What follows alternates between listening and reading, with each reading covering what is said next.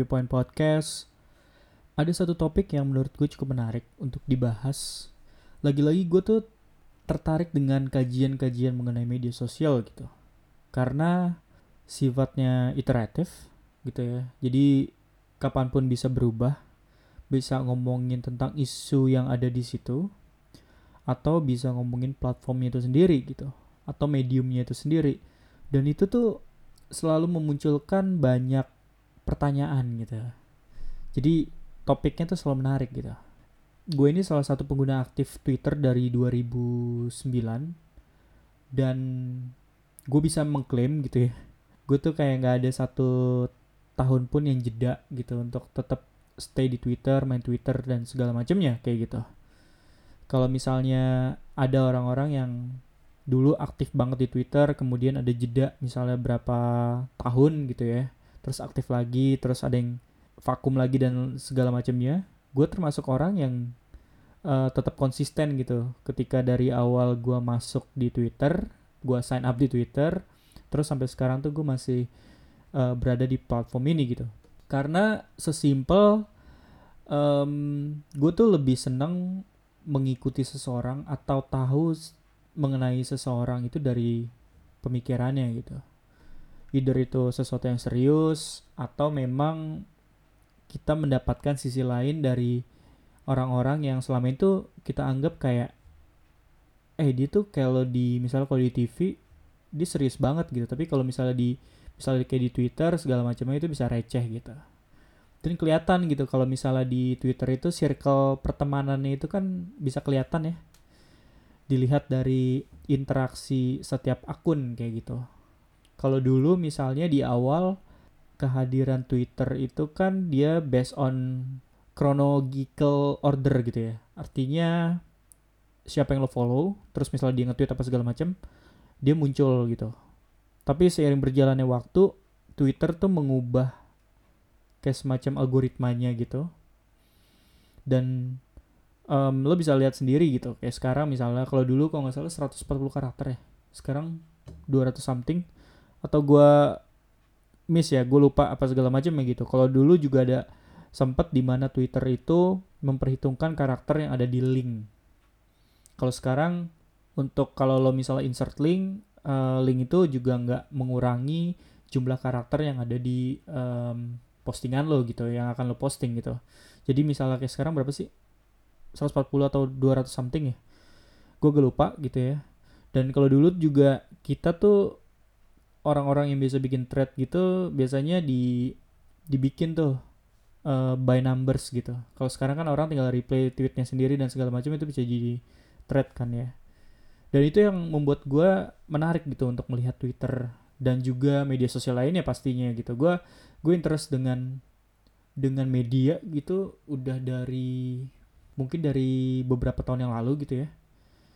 Even ketika gue belum masuk kampus gitu. Kalau dulu kan gue di kampus um, masuk uh, pers mahasiswa jadi kegiatannya memang terkait dengan uh, media gitu media dan komunikasi gitu. Jadi gue nggak akan mention di sana gitu. Tapi sebelum itu pun gue juga udah tertarik dengan isu-isu mengenai media gitu. Khususnya um, dipengaruhi sama buku-buku yang memang saat itu um, abang gue punya gitu. Jadi gue tahu apa yang dia baca dan segala macamnya gitu. Jadi itu juga terekspos dari situ gitu informasi-informasi terkait dengan kajian kajian-kajian mengenai media dan komunikasi or even ya pasti politik kayak gitu. Dan selalu menarik gitu untuk dibahas mengenai perkembangan media sosial gitu. Dan kemarin malam tuh gue ngeliat ada satu hashtag gitu ya. Ini tuh um, namanya tuh Indonesia banget gitu. Tapi kok kenapa gue nggak tahu gitu? Terus gue klik ya kan. Nah hashtag ini tuh ya lo pasti tahu gitu ya Dinda How dan gue klik gitu ya. Terus oh ternyata um, dia baru aja menikah dan segala macamnya gitu. Terus ada satu top comments atau top tweets gitu ya di apa namanya di hashtag tersebut yang menggambarkan perasaan gue gitu dia nge-tweet kayak gini persisnya. Um, who the fuck is Dinda How? dan itu mewakili mewakili perasaan gue juga gitu. Abis itu gue sempet cari dan segala macamnya gitu kan. Gue sempet googling oh ternyata dia aktris FTV dan segala macam oh pantesan gue nggak tahu kayak gitu. Terus nggak lama dari itu juga ada beberapa orang yang gue follow di Twitter di Twitter juga dia nge-tweet kalau misalnya siapa sih nih di Dahau gitu habis itu kayak rame kan gitu kayak di hari pertama dia nikah kalau nggak salah di instastorynya ya. Di instastorynya itu kalau dia nggak bisa masak mie well gue nggak akan bahas di situ sih. Jadi um, itu yang menarik menarik dari media sosial gitu. Ketika lu nggak tahu sama sesuatu gitu ya it can be turns out to something positive or even negatif gitu bagi bagi media sosial sendiri gitu karena one time shot lo bisa menjadi orang yang terkenal gara-gara ya apa pun itu gitu. Misalnya terkait dengan karya lo, itu bisa gitu. Gara-gara media sosial, nama lo kemudian blow up dan segala macamnya gitu. Or even ya tadi gue sempat mention gitu, sesuatu yang negatif juga bisa bisa bisa banget gitu untuk kemudian tiba-tiba lo menjadi viral dan segala macamnya gitu. Dan itu yang menarik di media sosial hari ini gitu. Ketika lo tuh nggak tahu um, mengenai sesuatu kemudian ketika ramai di perbincangan segala macam lo kemudian tahu gitu oh ternyata dia ini dan segala macamnya gitu jadi ya ya kalau kenapa gua nggak tahu ya simply ya karena um, gua nggak berada di circle situ aja gitu. Kayak gitu aja sih gitu. Dan dan kalau nggak salah Amargil kalau nggak salah. Gue follow Amargil gitu. Bagi lo yang tahu. Dan dia juga nge-tweet gitu gitu loh. Kalau misalnya dia juga nggak tahu tentang si Dinda Hawa ini. Dan karena emang dia juga bukan berada dalam apa ya reach informasinya itu nggak sampai ke dia gitu either itu circle-nya apa yang dia follow dan segala macamnya gitu. Um, itu yang menarik di, di di media sosial gitu. Ketika um, misalnya satu video aja tuh misalnya ketika misalnya gampangnya gini. Tadi siang tuh gue sempet nonton videonya siapa ya? Jauhin sama Regan apa segala macam itu. Um, ketika Regan bilang gitu ya salah satu hal yang membuat gue terekspos itu ya ya video marah-marah yang dipublish sama Panji gitu. Ya gara-gara video itu kemudian muncullah kayak persona kalau misalnya si karakter ini itu menjadi melekat ke dia gitu. Apalagi ketika itu udah melekat gitu ya. Tadi brand tanda kutip brand marah-marahnya itu udah melekat. Lalu kemudian um, informasi itu teramplifikasi di media sosial gitu ya. Kan sifat media sosial ini cepet banget ya apalagi kayak misalnya gue tadi gue udah menyinggung terkait dengan Twitter gitu. Jadi gue lanjutin aja bahas um, terkait dengan Twitter. Jadi kalau dulu kan um, kita tuh mengkonsumsi informasi itu di awal-awal kita mengkonsumsi informasi yang berasal dari orang-orang yang kita follow gitu. Jadi tweet-tweet yang orang-orang kita follow itu muncul di timeline kita dan segala macamnya gitu. Dan karena sifat media sosial ini, platform ini yang dinamis ya. Jadi kalau bahasanya apa namanya termsnya produk itu dia iterate terus gitu ya apa ya bahasa Indonesia itu iterate um,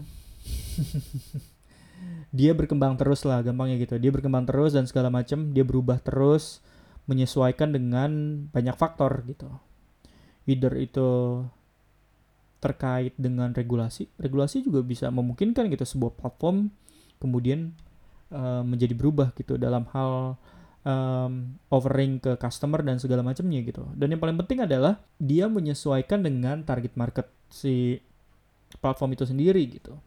Jadi terus berubah segala macam agar interaksi yang muncul di media sosial di platform tersebut itu bisa tinggi gitu. Kalau tadi gue mention kalau dulu kita mengkonsumsi informasi itu hanya berasal dari orang-orang kita follow ketika dia nge-tweet. Kalau sekarang kan informasi itu pun udah gimana ya dulu tuh kita bisa banget untuk kayak membatasi informasi yang masuk ke kita gitu. Gua anggap tuh kayak tetap aja kayak media sosial itu e, menjadi apa ya? menjadi ranah privat juga gitu. Ketika itu masuk ke layar lo, ke timeline lo itu menjadi sesuatu yang privat. Karena ketika lo compare data timeline lo gitu ya, informasi yang ada di timeline lo dengan informasi yang ada di timeline teman lo misalnya, itu akan berubah gitu. Dan itu menyesuaikan dengan circle atau informasi atau kecocokan behavior dari diri lo sendiri ketika mengkonsumsi si platform itu gitu. Jadi bener-bener customize base bahasanya gitu ya. Jadi bener-bener informasi yang ditampilkan itu tanda kutip tuh kayak dianggap cocok buat lo gitu. Yang kemudian diharapkan akan memunculkan interaksi tambahan yang akhirnya memperbesar kemungkinan sebuah informasi itu bisa dilihat oleh banyak orang gitu. Intinya kayak gitulah.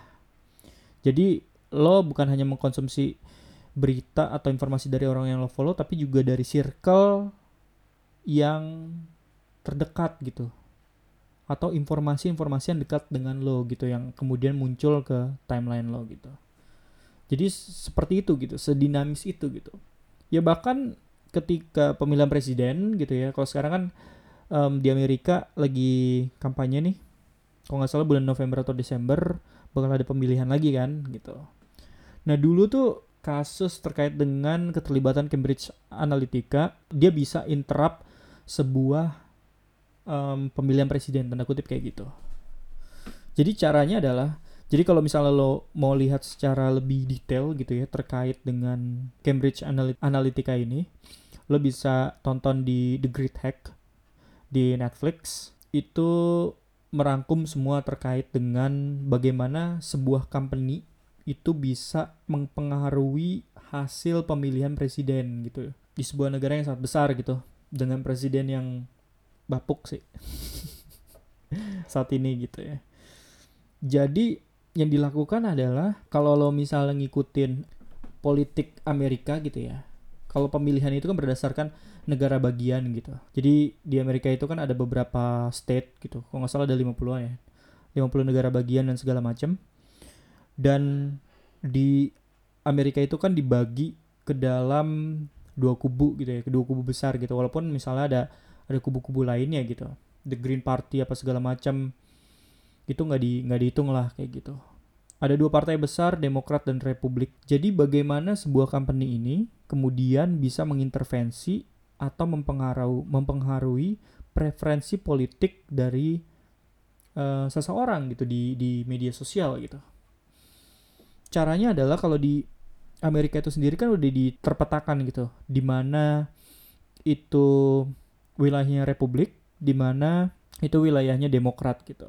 Tapi ada beberapa negara bagian yang dianggap sebagai arena pertarungan gitu di setiap pemilihannya gitu. Jadi ada beberapa negara, negara bagian yang memang itu jadi ajang pertarungan. Itu bisa jadi yang menang Demokrat, bisa jadi menang uh, Republik. Jadi bagaimana company ini kemudian um, ini related sama ini ya kebocoran data Facebook, data pengguna Facebook saat itu kan case-nya seperti itu kan gitu. Di mana um, Cambridge Analytica ini itu bisa mengintervensi informasi informasi-informasi atau memborbardir informasi-informasi yang masuk ke orang-orang yang berada di swing state gitu. Istilahnya swing state kalau di di Amerika gitu, di mana itu menjadi area pertarungan antara de Demokrat sama Republik gitu.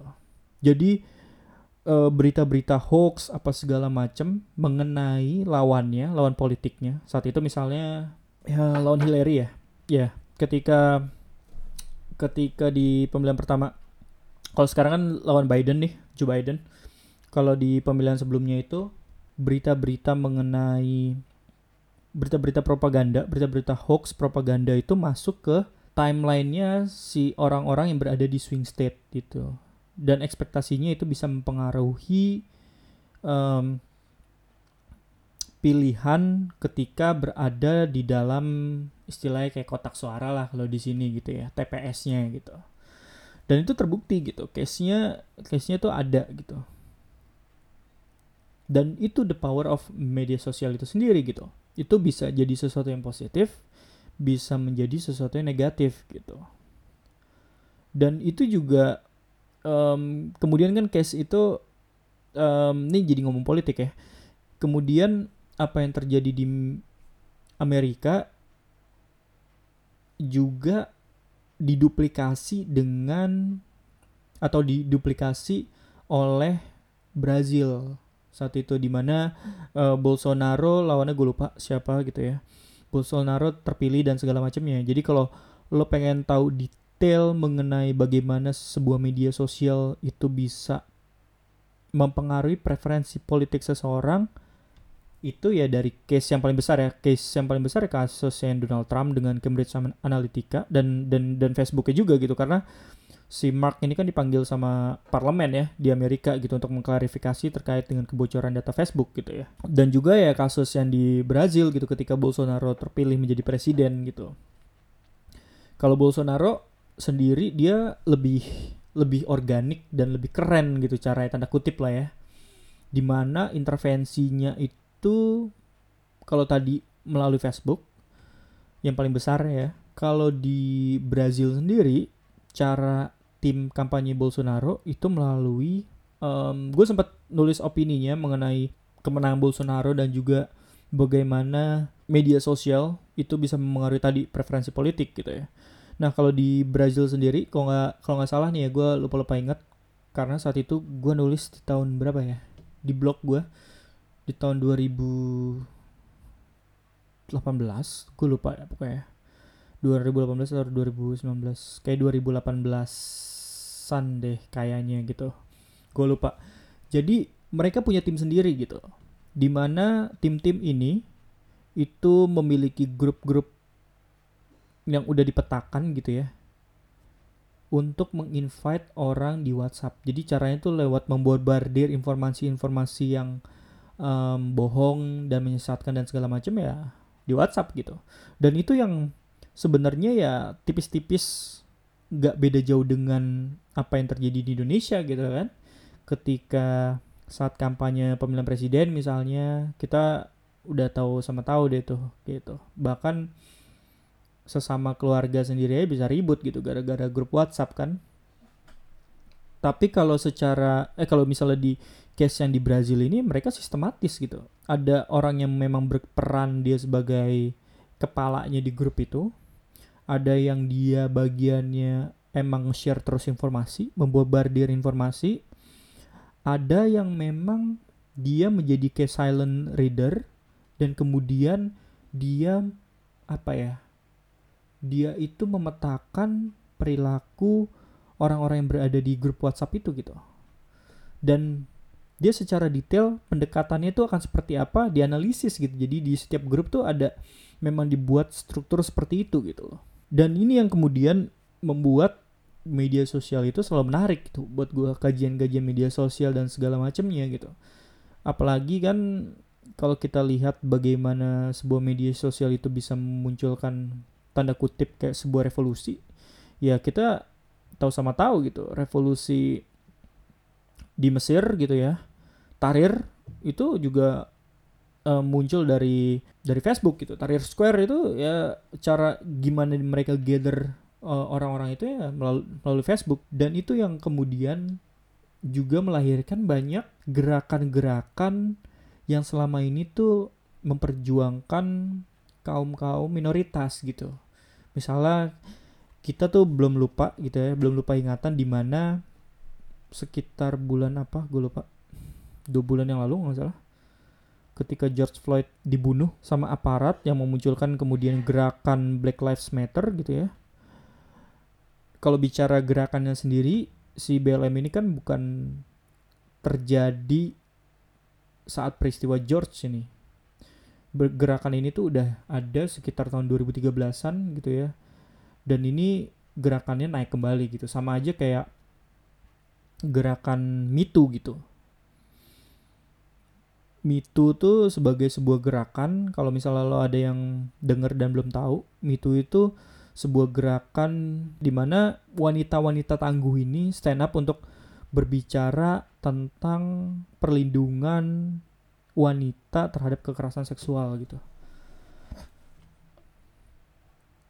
dan itu yang membuat uh, media sosial ini sebagai platform yang yang menarik gitu ya bahkan ya tadi gue nggak tahu Dinda Hao terus kayak in minute gue bisa tahu gitu siapa dia dan segala macamnya gitu. Sampai kayak gue terekspos berita kalau misalnya dia gak bisa masak mie gitu. Ya yeah, well.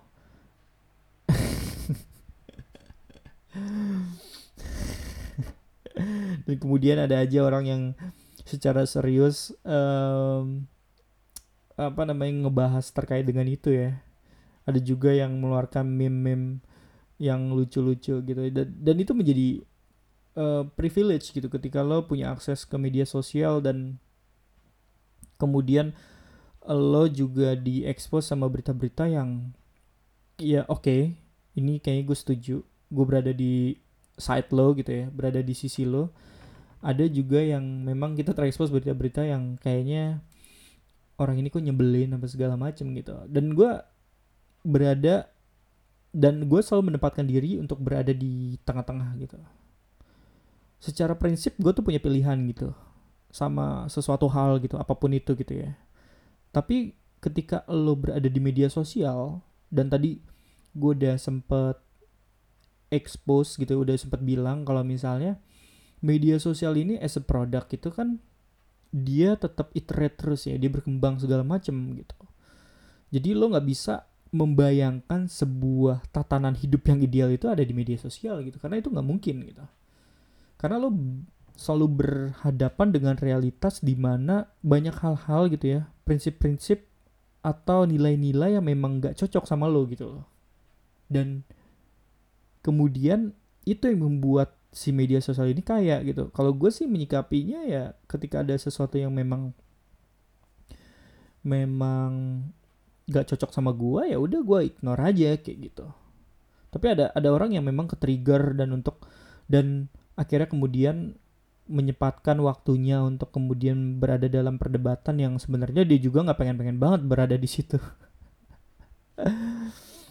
uh, kalau gue sih menyikapinya gue tertarik gitu untuk kemudian tahu perspektif orang dan segala macamnya gitu.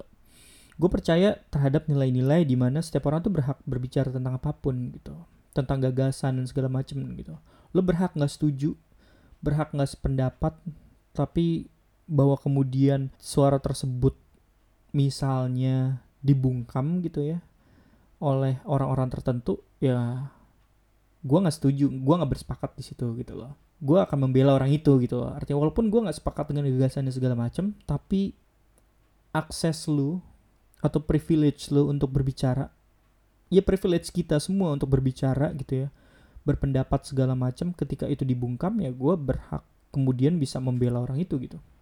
Karena asas ya kebebasan ber, berpendapat dan segala macamnya gitu. Ya gue berhak nggak setuju gitu dengan gagasan-gagasan orang itu. Tapi ketika misalnya suara-suara itu misalnya ada yang membungkam segala macam ya ya kita bisa bertarung di situ gitu. Dan dan itu privilege di ketika lo berada di media sosial gitu. Ya bahkan kalau misalnya lo ikutin balik lagi deh. Karena kalau di Indonesia kan belum ada nih bahasan yang apa namanya yang menarik gitu khususnya terkait dengan politik. Kayak misalnya uh, di Indonesia sendiri kan untuk pilkada diundur rencananya di Desember kalau nggak salah gitu ya. Harusnya kan di bulan-bulan ini ada ada pilkada gitu di beberapa daerah. Dan ngomongin politik Indonesia kan ya gue nggak tahu ya. Kalau untuk di fase-fase sekarang tuh kayak malesin aja gitu. Selain kayak apa terakhir pemerintah tuh menganulir istilah new normal ya dan akan digantikan dengan adaptasi kebiasaan baru atau apalah gitu. Kayak bodo amat gue udah kayak setelah melihat pidato marah-marahnya Pak Jokowi di rapat kabinet gitu ya dan tahu kalau misal penggunaan anggaran atau penyerapan anggaran uh, di sektor kesehatan itu masih 1,5 persen sih ya udah gue udah angkat tangan aja sih gitu apalagi kalau udah berbicara terkait dengan dampak yang ditimbulkan gitu.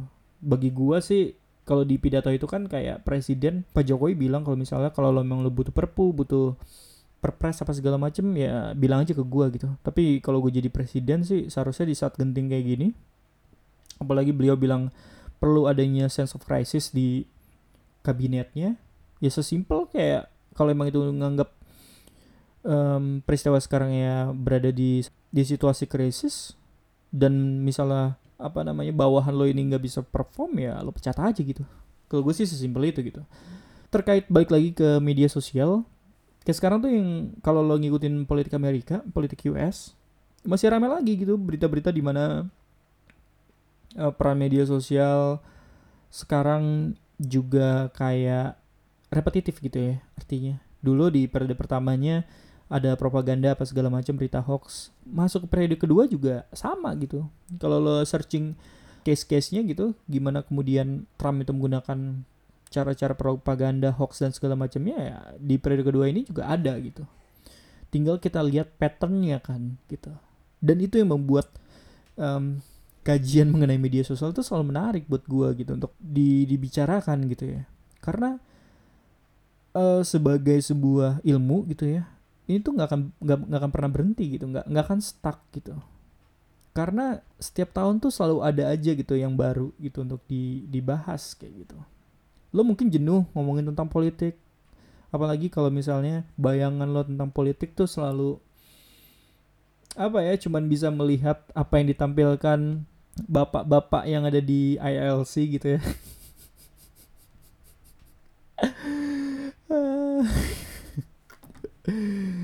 masih ada nggak sih tuh acara gitu? Gue udah nggak tahu gue menurut gue LC ya adalah sebuah sitcom aja sih nggak jauh dari sitcom aja gitu. Dan kebetulan orang-orang ini ngomongin politik aja gitu.